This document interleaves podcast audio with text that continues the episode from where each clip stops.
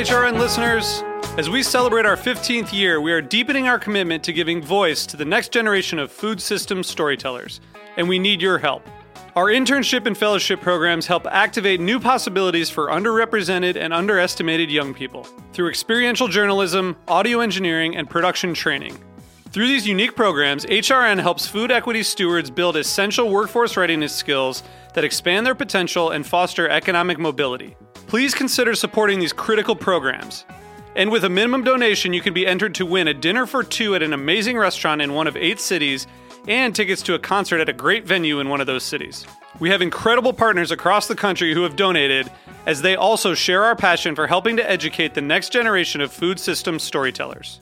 Check out heritage radio network dot org slash fifteen to donate and enter to win today. That's heritage radio network dot org slash fifteen to donate and enter to win today. And make sure you donate before March thirty-first. Thank you. Today's program is brought to you by the Museum of Food and Drink, sparking curiosity about food with exhibits you can eat. For more information, visit mofad dot org.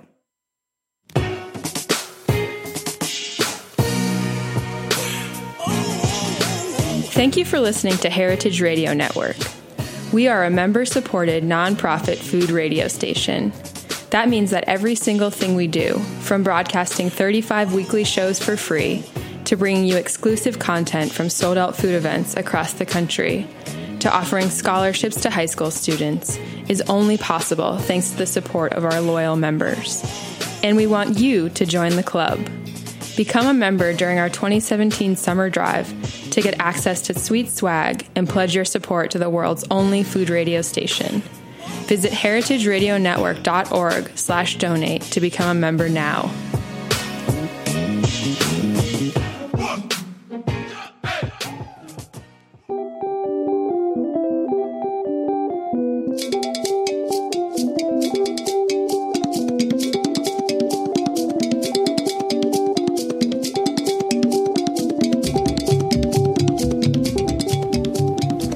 Hello, hello. You are listening to Food Without Borders on Heritage Radio Network. I'm your host, Sari Kamen.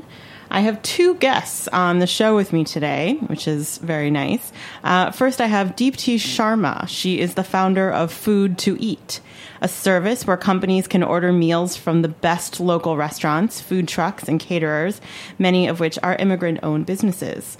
She's a Forbes thirty under thirty alumni, and she serves on the board for the Business Center for New Americans, a nonprofit that encourages immigrant entrepreneurship by providing microloans and financial education. I also have Carine Assouad. She is the co-founder of Semsom, a modern Lebanese eatery that she runs with her sister Christine, inspired by the flavors of her native Beirut. Hello, ladies. Hi. Deepti, Carine, so nice to have you both here. Nice to be here.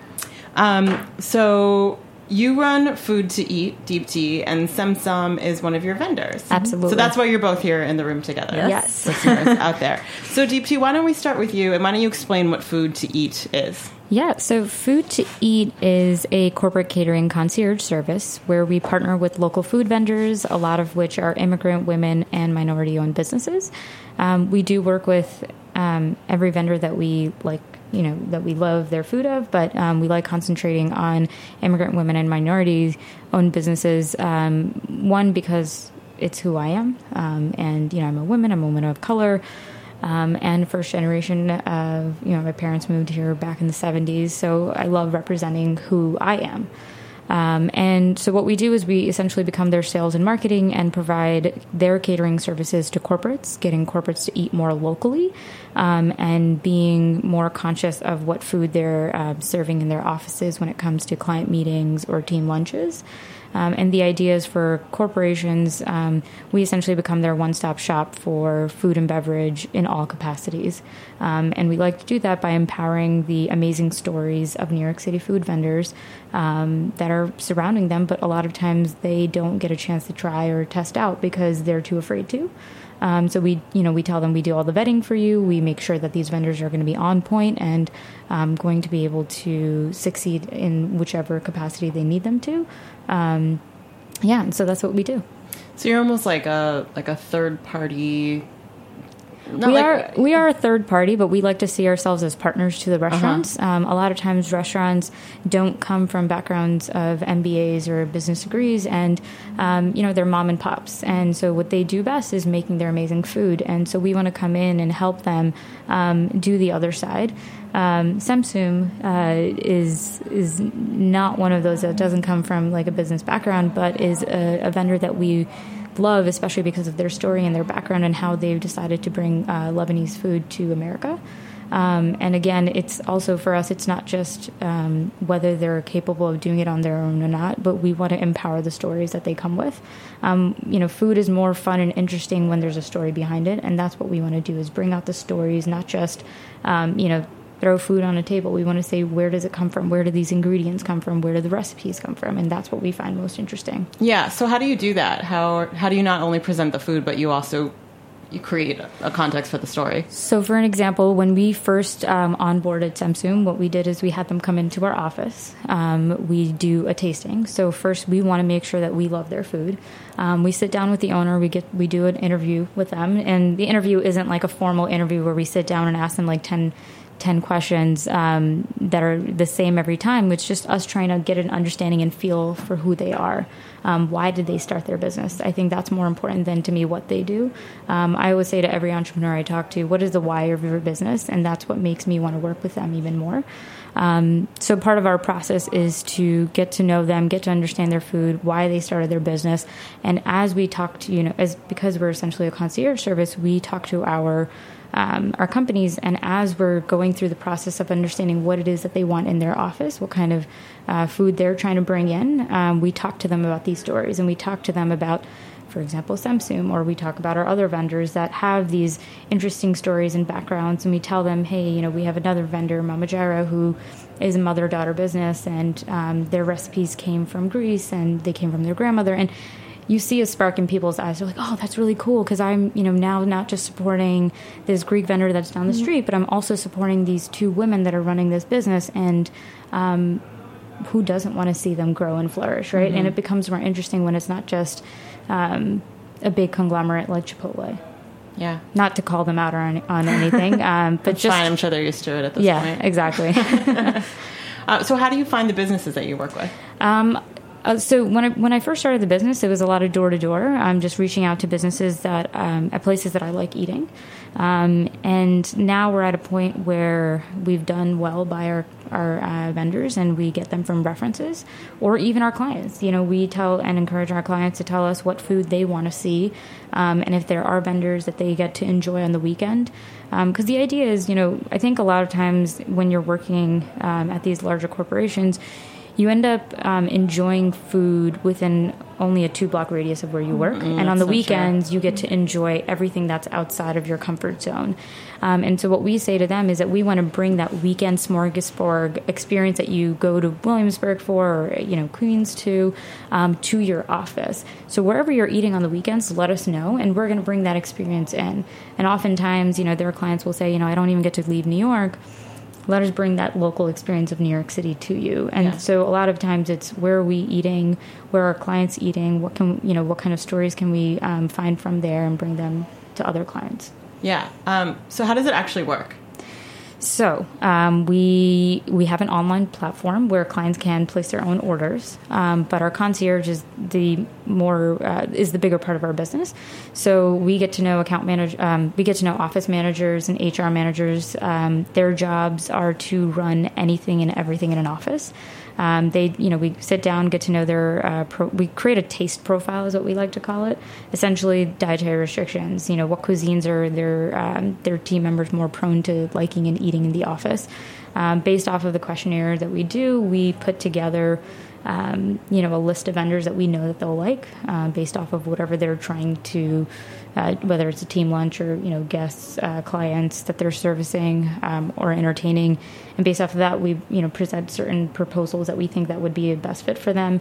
Um, you know, usually we put like a two-liner of the stories of the vendors. So you actually recommend food to the businesses? Yes. Oh, interesting. That's so our, nice. Yeah. So our clients are ad agencies, law firms. A okay. lot of them are like... Um, it's like a dating service, but for food, kind of? Almost. It's yeah. almost like that, yeah. We we get to know both sides. We, we you know, we... we and they're like, I think you would match with this food. Actually, that's... Like, yeah, I've yeah, never thought of it right, that way, but left. yeah, absolutely.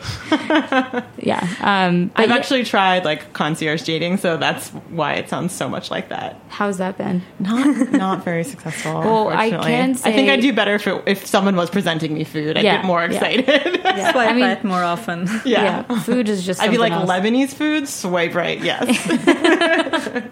That would be great. Well, maybe that's our next step, you know, creating an app where you can swipe left or right on what food you like. But it's, you heard it here first. You got that one for free. Yeah. Um, but yeah, I mean, the most important thing for us is, again, our vendors. Um, when I first started the business, uh, interestingly enough, we started off as a B two C business, and we were an online ordering platform for food trucks. And the reason I started that business was I was waiting online at a food truck, and I waited for twenty minutes, and I thought, why am I waiting for so long? Um, there should be a better way for me to access this food truck. Instead of just starting the company as the seamless for food trucks, as people like to explain it, um, I decided to talk to the vendors. And one of the biggest things that I noticed were was that a lot of the vendors didn't see themselves as small businesses. They just saw themselves as, this is a job I do, I show mm. up, I pay the bills. And food trucks, especially in New York City, are seasonal. Um, so a lot of times the problem became, you know, they would have to pick up second jobs and, um, you know, stop their food truck. And so what we wanted to do was a way for them to sustain their business um, by being able to keep it all year round. Um, and the mm-hmm. way we did that is being able to provide them a predictable order. So people were able to pre-order the day before for the next day, so they can kind of forecast what's going to happen tomorrow. How, what do I need to prepare for my regular lunch crowd that stands in line, but also these orders that people are coming to pre-order and pick up. And so the I food can, trucks that you work with like still operate as, as a food truck where people stand in line, but then they also have this other component now of their business that... Yeah, I mean, so like I said, delegate. When we first started, it was this online ordering platform for food okay. trucks. Um, it, think of it as a seamless for food trucks. Mm-hmm. Um, and then, but the whole idea was, how do we empower these food trucks to grow their businesses? Um, and we pivoted for a lot of reasons, which I don't want to get into, but the idea is the mission for us and for me personally has always been how to empower local food vendors to think of themselves as small business owners, um, to think of the, you know, ways to, you know, talk about themselves and encourage, you know, they didn't even name their food trucks. They all were halal cart or halal truck. Yeah. Yet every single one of them had a different kind of way of cooking, had a different kind of falafel, and they weren't marketing themselves. Mm-hmm. So that's where we took it into our hands. Okay, well, we're going to do your sales and marketing, and catering is a bigger business. Catering is more predictable. Um, it's easier. It's a lot of, you know, their average ticket was uh, twenty dollars when we were doing the consumer business, just takeout orders. And when we started focusing on catering, it became, you know, six hundred dollars. Mm-hmm. So you can see why that was a natural transition for us. We always wanted to add more value for them. Um, and it, being able to outsource their catering to us is great for them. Yeah. It's I'm, a different type of skill set also. I think one thing that's very important to know as restaurateurs, we're really good in operations. We're really good at making good food. But the outreach, the sales is not something that all of us master that well. So having someone that can sure. be a partner and go and knock on doors and explain even better than us sometimes what you actually do is invaluable. And this is why I think what Deepti is doing is working as well with food truck as it is with like more established restaurants, because it's a totally different set of skills. Yeah. How did it affect your business, Carine? So... Uh, it, it affected it in many ways. First of all, definitely it was uh, interesting on a sales level because we were able to get to more clients. But also, I think when someone is trying to describe your business, it makes you really aware about some things about it that you want to tweak, refine, or even highlight. And uh, we did a talk with Deepti um, uh, two weeks ago, three weeks ago, and the questions he asked, the way she presented the the information that she has from her client made us re-question a lot of things. And this is something that we really enjoy with the partners. And this is why I think Deepti, when, when she mentioned that it's uh, not only, you know, um, a concierge service in the sense that she's reselling the product, but it's really a partnership. I think this is what she means, because they really have this interface with the client. They re- really have this exposure to so many uh, so many requests and needs, et cetera, that it really affects the way we uh, we present ourselves. Yeah, yeah. Um, I mean, while we're here, why don't why don't you tell us a little bit about your business? So our business, Semsom, started in two thousand eight. Um, my sister was in a cab in Washington, D C, and she was telling him that she was from Lebanon, and the guy had no clue where that was. Uh, and at the time, she was the, and she is, still is, the franchisee of Dunkin' Donuts in uh, in Lebanon, and all she knew was food. So she thought to herself in that cab that she wanted to start something to talk about the food, the heritage, and the culture that we have. Uh, she went back to Lebanon, and together we uh, toured villages. So we went to each village, uh, we asked guests to send us recipe, and we did something we called the recipe hunt. Uh, to gather more than one thousand five hundred recipes from our guests. And the initial thought behind that was that our generation doesn't cook as much, and all the recipes that are not either in a cookbook or in a restaurant are going to disappear. So wait, I, so I think it's kind of interesting that you just said your sister essentially brought Dunkin' Donuts yep. to Lebanon. It was the first American franchise to open. But then she's also working to, like, cultivate like a like an archive of traditional Lebanese recipes, because you both like lament the fact that your generation is no longer cooking traditional exactly, food. Exactly. Is there is there a conflict of interest there? Like, on is there the a tension contrary, there? Okay. I think the, the beauty of it is to take the process and the skills you develop through a franchise and try to uh, instill it ah, uh, okay. in a restaurant. So just think about it. If you have traditional recipes, if you go and you look for this emotional uh, recipe and add to it all the systems and processes that you can learn from a big franchise, you have a winning model, because you're able to be true to your roots, but also do it in an efficient way. And this is what we tried to do, and this is how That's we grew. Definitely one way to look at it. Yeah, I mean, hopefully Dunkin' Donuts isn't putting any like mom and pop restaurants out of business at no. the same time in Lebanon. No, actually, in Lebanon, um, like, it, do people like Dunkin' Donuts in Lebanon? It's very different. The brand positioning there is very different. First of all, you have to imagine that she started twenty years ago. She was twenty-three years old at the time. Crazy. Um, that is really crazy. Yeah, she she. I don't even know how they gave her the franchise. I think they just thought that Lebanon was irrelevant at the time. Like, might as well give it a shot. Literally the only one who applied for and it. Now, yeah, I'm sure she was. She now has like forty-five stores. She oh has. It's God. the biggest concentration oh of Dunkins per capita in the world. Whoa. Are they all in Lebanon? They're all in Lebanon. So yeah, and and the way people look at it, especially my generation, we didn't have a hangout place. So we would like hang out in houses. We would go to our grandmothers or our mom. So Dunkin' was the first place for us to hang out outside of home, oh. to go to study, to, and the American dream is very much present still in the Middle East, uh, despite what you might be hearing in the news. We have a lot of love and respect for that, uh, for those ideals. So on the contrary, for us, it was a home away from home.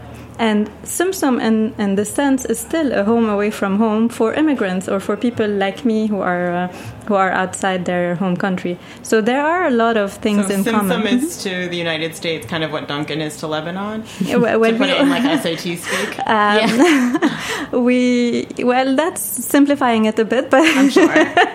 But yes, in a way, we're trying to be, again, a home away from home, uh-huh. either in, in Lebanon for young people who can find a hangout place, or here for people who are looking for this uh, warmth and coziness that you that you are definitely missing in big cities. That's interesting. The same thing actually happened in India as well, mm-hmm. where it was this safe place where parents could trust their kids going to. With Dunkin' Donuts, uh, yeah. the same? Yeah, well, it wasn't Dunkin' Donuts. It was other yeah. franchises, uh-huh. like, mm-hmm. you know, foreign franchises. And also kids loved it because there was air conditioning and because the middle-class kids growing up in India couldn't afford air conditioning, yeah. so it was a better I would literally rather be in Dunkin' Donuts today than my apartment because of the weather outside, so I get that. At least the air conditioning is working there, right? Yeah, anywhere with A C is fine with me. Um, so, did you grow up in Beirut? I did. So I lived in Beirut until I was uh, about eighteen. Then I moved to France, lived there for ten years, and I was a strategy consultant at the time, working in finance and, and uh, strategic planning. And I transferred, I was at the Boston Consulting Group, and I transferred with, with the B C G to New York. And one day my uh, sister was visiting, and it's a, a story that might sound very similar to that of other other people that you had on the show, like Manal, that, uh, uh, that's a very good friend. Um, we were looking for a good hummus, and it was impossible for us to find a very good hummus. Uh, and what year was this? So that was before Manal. I know, no, no, no. I'm not, I'm not questioning. I'm just curious because was, hummus feels so pervasive now. I'm just well, wondering. It is everywhere, but yeah. hummus is everywhere. Good hummus is not. But good hummus is not, okay. A, a real hummus and We've our been hummus. Eating it all wrong. You have, honestly. So um, uh, good hummus or our hummus takes twelve hours to make because this is a product where you cannot have shortcuts. You have to boil it right, shell it right, freeze it, or, or chill it to the right temperature. Uh, and doing it right really has a very important impact on the end product. So this is how it all started for us. We were walking and we were trying to find this food done well and done the right way, and it was impossible for us to find it. So you went on a hummus crawl. We did. We actually tried seventy-two restaurants in a week. Wow! Oh my God, I'd be thrown up. We were hummused out by the end of it. Yeah. That was painful, yes. No, the end of it was really, really painful. The last two days we were like, ah. Um, but yeah, but we couldn't find what we were looking for. There you didn't were, find it? Nope. No. So she had to create it. Exactly. So that's how it started. A very painful seven days of eating hummus. Oh, man. Mm. I don't feel that bad for you. That doesn't sound like yeah. such a horrible experience. You built a business out of it. Yeah. Exactly. Exactly. So that was the inspiration. Yep. Um, so Semsom was already existed at this point in Lebanon? So Semsom started in two thousand eight in Lebanon, uh, and we started uh, expanding in the Middle East. So we were in Saudi, uh, Kuwait, uh, Oman, uh, sorry, Saudi, Kuwait, Oman, Lebanon, and we are opening now in Dubai. Uh, and in two thousand fifteen, we opened our first store here in the U S. And what's what was it like? Trans, I mean, what's the difference between how it exists in, in the Middle East versus how it exists in mm. America? So in the Middle East, it's a it's a casual restaurant. So basically, you have full table service. Uh, it's bigger stores. Uh, you have a lot of like daily dishes, et cetera, that take a lot of time. Here, we uh, transform the format into a fast casual. So it's mostly counter service. Uh, uh, the portions are are different, but the spices, the recipes are still the same. And I think that That's for me, and I was telling Deepti that last time, uh, for me that's the biggest um, reward. When you have your grandmother's recipe uh, being sold in a street in New York, there's something invaluable about that, and there's something that makes you go back to work every day and be like, okay, I want to give it another shot, and I want to try even harder and, and, and stronger. Is your is your actual grandmother's recipe part yes. of the menu? So it's actually our bestseller, yeah? Which created a family feud because there's my mom's recipe, my grandmother's recipe, and my uh, my recipe. And literally, I get texts every day being, who won today, who got in the family. So we are a slightly competitive family.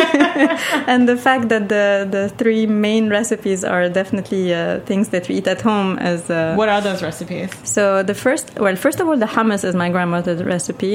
It's the same. And that was, wasn't that also Manal's grandmother's hummus? Yes, that yes. She yes. For and we compared yeah. pictures and, and You're we compared have to have like a, like a hummus off. Yeah, a blind I will, test. Uh, I will judge. Okay, we're Lebanese. I'm going to have to bribe you somehow. With hummus done. uh, so yeah, the hummus, the tawuk chicken, which is our bestseller. It's sweet paprika, tomato sauce, and a bit of red wine vinegar. And the shawarma, the oven-baked shawarma, that's my mom's recipe. Did you have to adapt any of the recipes for more American flavors, or are they just as, as traditional as they were in the Middle East? We tried not to. Mm-hmm. So what we did was select the dishes that people would like. So I know that some dishes, we did a lot of focus group, and again, my, my former colleagues at the B C G tried everything. They were real sports. Uh, a lot of things we ended up removing from the menu, but the things that are on the menu are the exact same recipe that we have around the world. And that's important for us because we consider that at least for Lebanese food, there's no real reference. So our role is to also educate people to try something different. It's not because it's a bit more tangy or a bit more, uh, you know, spicy or, or herbal than, than something you're used to that you, you're not going to like it. So our role is to really educate on what the flavor should be. And that's that's really important, the mm. authenticity of the food, right? A lot of these corporates that we work with, you know, they work with large food service conglomerates, and they'll have their version of Greek or Mediterranean mm. or Mexican. Just washed down. Or, and and it, mm. yeah, exactly. It's cheddar cheese on everything. Mm. Although when you ask, when you ask um, a lot of, you know, like Mexican friends, they don't actually eat cheddar cheese. They, mm. you know, have a different kind of cheese and a different kind of consistency. And so that's what we try to do as well, is the educational process. And a lot of times, you know, if clients are willing, we have the vendors come in and do a little educational piece and talk about their food. Um, it's that same awareness I'm a, you know, I, I'm, I'm Indian.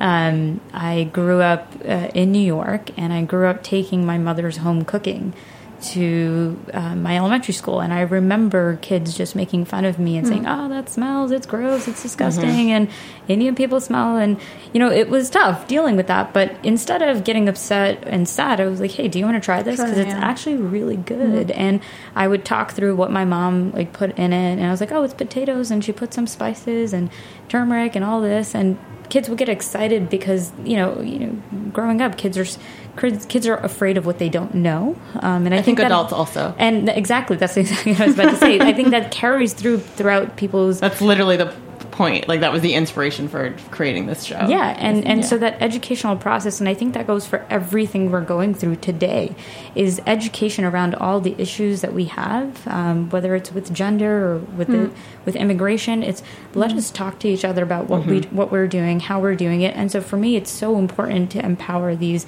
awesome food vendors, and the fact that it's so important for them to do that, and that mm. they've already been doing that, it makes our job even easier, because Semsom has built their brand around that authenticity, and what we're doing is only taking that and amplifying that even more. Yeah. And um, you notice how, how many commonalities there is. Like turmeric, for instance, that you're talking about, we call it kurkuma, but we use it all around. And again, we had a lot of Indian people come in and be like, oh, I know that. Or a lot of people from Korea were like, oh, this looks similar to something I mm-hmm. ate. And you had the, the weirdest uh, common points that you actually find in food. So, so that was a really nice experience. And even though people are sometimes afraid, one really good thing about New Yorkers is they're willing to give it a try. Mm-hmm. And that's really cool. And that for us was uh, the, the thing we were the most afraid of when we started. And we had an amazing welcome from people where they were like, you know what, let's try. And, and that And then that I'm, was great. I'm sure as they taste your food, slowly you can start introducing the things that mm-hmm. didn't do so well, because they'd be more willing to say, okay, I know I can do this. My stomach can handle it. Let me now try this other thing that... Um, that I haven't looked had. Weird yeah, at that the looked beginning. A little weird or funny or smelled funky. Yeah. Um, but, but I mean, to that point, can Semsom exist in a city other than New York, or maybe somewhere in California? And and then the same question for you, Deepti, with Food to Eat. Like, where people maybe aren't as exposed to foods from various cultures. Yeah, I mean, for us, um, it's to take what's in the local community and bring that to light. Um, New York is very special, and I grew up in Queens, which is one of the most diverse mm. places in the world. Um, we're special because we have so much of that diversity. Um, what we want to do is slowly take that local feel and bring it to these offices, because they don't get a chance to pay attention to what's around them. And then hopefully slowly, you know, start saying, okay, now that you know what's around you, let me start bringing in some other cuisines. Like, we've started introducing um, North African food. Um, and West African food. So people always know Ethiopian food, and that's all they know. So we've yeah. started talking to some Nigerian vendors, and we're trying to even take New Yorkers a step ahead. So uh-huh. I think we can absolutely exist everywhere else.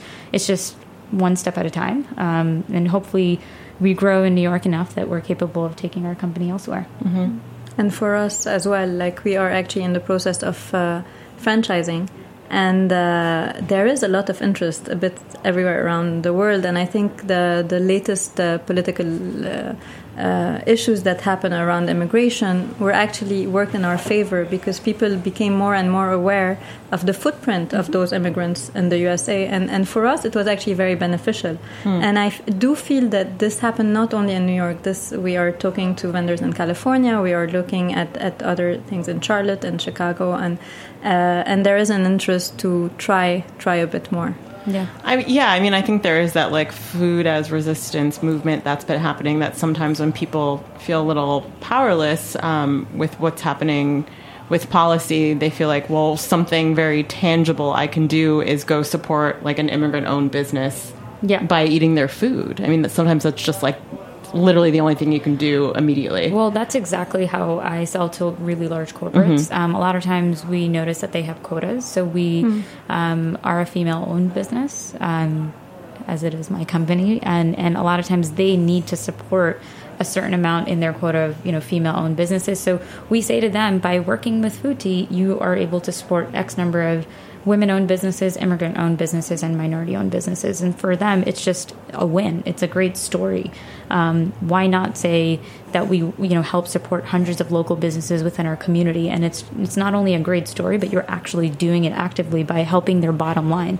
Because at the end of the day, that's what these businesses need, more business, um, so that they can grow and expand and start trying to, you know, open that second store. Or, um, you know, like one great story is that we worked with a, a vendor of ours that had two storefronts, closed one of them down, um, and ended up opening up a commissary kitchen because she could only um, service fifty people from that uh, those two locations each, and now she's able to do five hundred plus um, mm. you know uh, catering orders.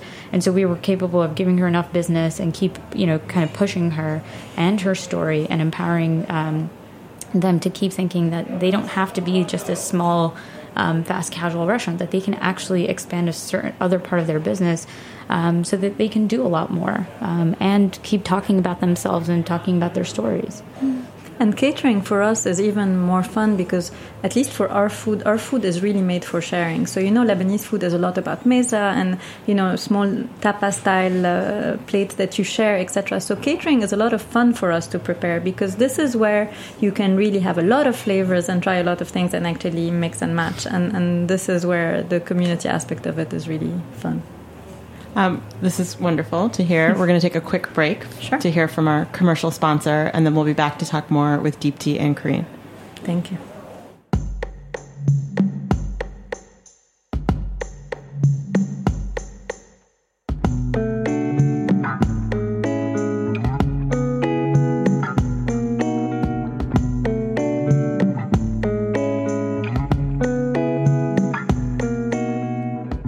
Dave Arnold, the host of Cooking Issues on the Heritage Radio Network. We all know and love Chinese takeout dishes like General Tso's chicken and egg rolls, but here's the thing.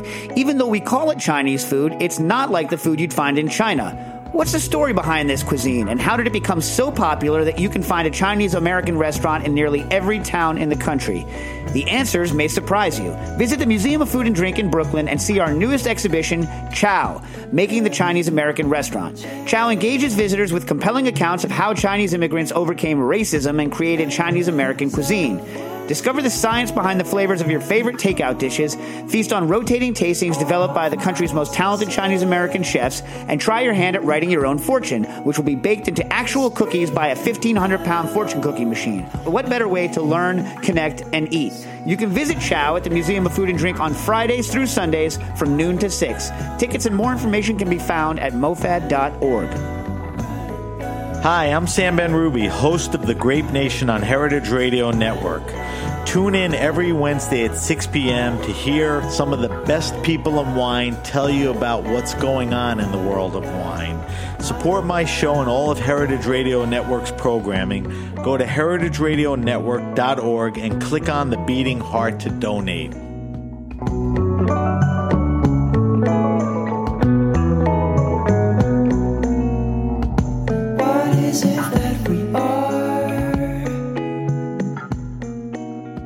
Hey, this is Food Without Borders. I'm in studio with Carine Assouad and Deepti from Food to Eat, um, and we've been talking about their their their women-owned businesses because they are women and they own them.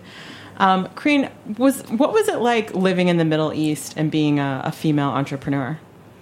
That's a question that I have all the time. Yep. Uh, it was actually uh, counterintuitively really cool, because people were not expecting you to be a female entrepreneur. So you kind of stand out a bit more. Now it's no longer the case, but at least when Christine, my sister, started, they would, she would go to a meeting and people would look for the man, the mm. father, the brother, the husband that actually owns the business. So they were like, oh, so that's your father's company. No, your brother, still not. Your husband, mm-mm. So it took some time to actually... Uh, um, you know, become a recognized or legitimate business owner. Now she was voted best businesswoman in the Arab world. She's in the top one hundred most influential Arab women. So she really made a footprint or a mark that that's uh, that's an important one. For me, um, it was um, it was weird because we didn't always have a role model to look up to. So you didn't really know how to dress, how to talk, how to how to behave. My mom owned her own business, but it was kind of more of the anomaly than the norm. Um, today, uh, we try to uh, give back. So we do a lot of uh, education. Uh, we support a lot of education for women um, in the Middle East uh, and, and around the world. And uh, we we don't see a difference anymore. Now it's no longer being a woman C E O in the Middle East. It's being a C E O in the Middle East. Uh, and uh, I think the biggest change is the mentality when it comes to your partner. And Christine, my sister, said a sentence in a, in a commencement speech that I love. Um, we we grow up with the idea of needing a partner, a husband, and sometimes this uh, this uh, uh, hinders a bit your ambitions. And she always says, if your partner uh, does not support your dream, change your partner, not your dream. Mm. And this is, for me, the most important uh, mindset change that we need to effect in the Middle East. It's you as a woman are powerful enough and are, is, uh, you're capable enough, and your dreams are worthy enough for them to be to be fought for. So uh, I think women everywhere, we're yeah. we're dealing with uh, that issue here mm-hmm. as well, right? I mean, there is still within that within the tech industry, women aren't looked at seriously. I Um, I've gotten asked, when are you going to have a baby? Uh, which is ridiculous. First of all, it's not legal. Second of all, it's none of your concern. Third of all, it doesn't stop me from doing my day-to-day job. Like it, um, it only makes me stronger. It, you know, and, and as a, as a new mother, it's, it's almost helped me become a better entrepreneur, um, because I know how to prioritize myself. So everything you just said applies to women everywhere. Mm-hmm. And sadly, we're all still dealing with issues, and hopefully things will change, but it comes from, you know, us taking part in and being the role models for women everywhere, so that, you know, they can be what they can see. Yes, I, I totally agree. And I think uh, being a consultant, actually, I also, uh, this resonates a lot with me. I feel that the generation before us learned to succeed as men. So they mm-hmm. kind of dressed as men and behaved as men and had the, the you know, the, the mimics, the the attitude of men. We need to learn to succeed as women. So in our own way, uh, with our own strengths and weaknesses. And this is something that we're learning. So, and, and for me, it's a really enjoyable journey. And I feel that there's a lot of very powerful, very aspirational women around me, and we feed off each other. And, and uh, yeah, I do feel that things are changing for the best.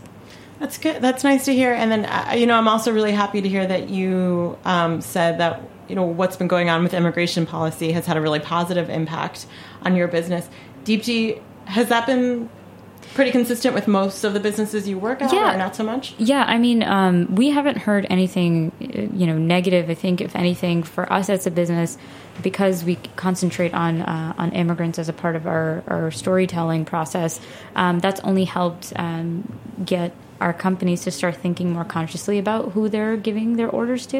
Um, and they are asking, like, oh, can you tell us a little bit more? The companies that didn't care about it as much in the past, and they were just, you know, making sure that we get their food there on time and as efficiently as possible, everything, getting everything done, they're more interested in those stories. They're more interested in our story, in my story, and wanting to understand the why of our business. And it's not just what we do. Um, and so that's been great for us. Um, I will say something Trump did in the last week, which hasn't been great for the tech startup industry in general, is that he is taking back um, the visa process for startups, uh, startup entrepreneurs, for entrepreneurs that are starting uh, companies in the U S Mm. Um, so that, I'm sure, will start to affect the industry, because, you know, we, you know, I've had developers that I've hired on visas because they were just that great, you know, and they understood what I was doing and they were passionate about what I was doing. Um, and so that will be really a shitty process that we're going to have to go through as a tech industry, but um, hopefully we can fight through it. Um, a lot of tech leaders had voted that in during the Obama administration, so um, hopefully we can get past the shitty things that he's it's doing. It's interesting, like, the day-to-day things that are yeah. not really... Re- I mean, I didn't know that, like, how many things are just sort of slipping through the cracks and not yeah. getting reported on, because there's so much There's news. so much, and, you know, one thing he's really good at is sound bites, right? Mm-hmm. He knows what people are going to pay attention to, and a lot of times that I... Uh, the things I think, he doesn't tweet about.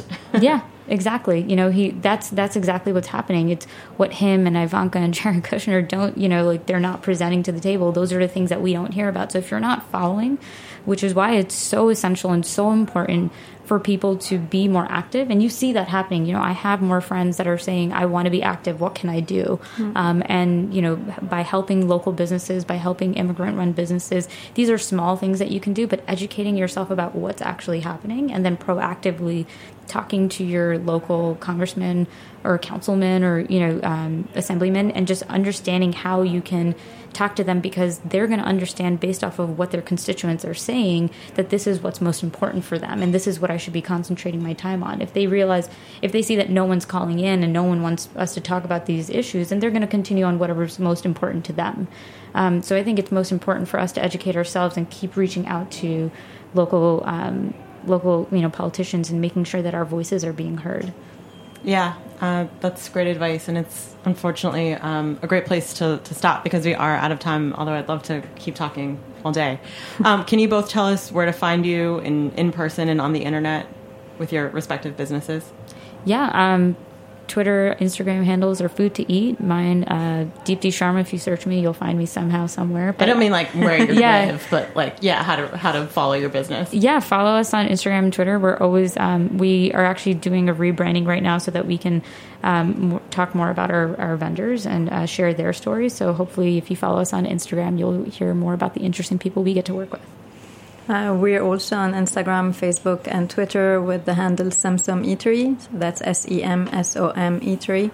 Uh, and uh, we're also, we have three stores at the moment. One is Astor and Broadway, so two Astor Place. The second is in Columbus Circle, and the third one is forty-first and Lex. Great.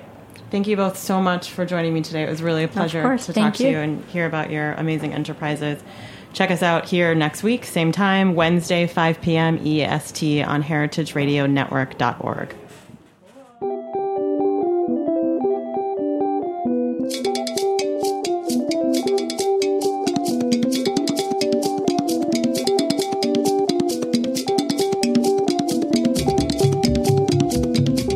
Thanks for listening to Heritage Radio Network, food radio supported by you. For our freshest content and to hear about exclusive events, subscribe to our newsletter. Enter your email at the bottom of our website, heritage radio network dot org. Connect with us on Facebook, Instagram, and Twitter at heritage underscore radio. Heritage Radio Network is a nonprofit organization, driving conversations to make the world a better, fairer, more delicious place. And we couldn't do it without support from listeners like you. Want to be a part of the food world's most innovative community? Rate the shows you like, tell your friends, and please join our community by becoming a member. Just click on the beating heart at the top right of our homepage. Thanks for listening.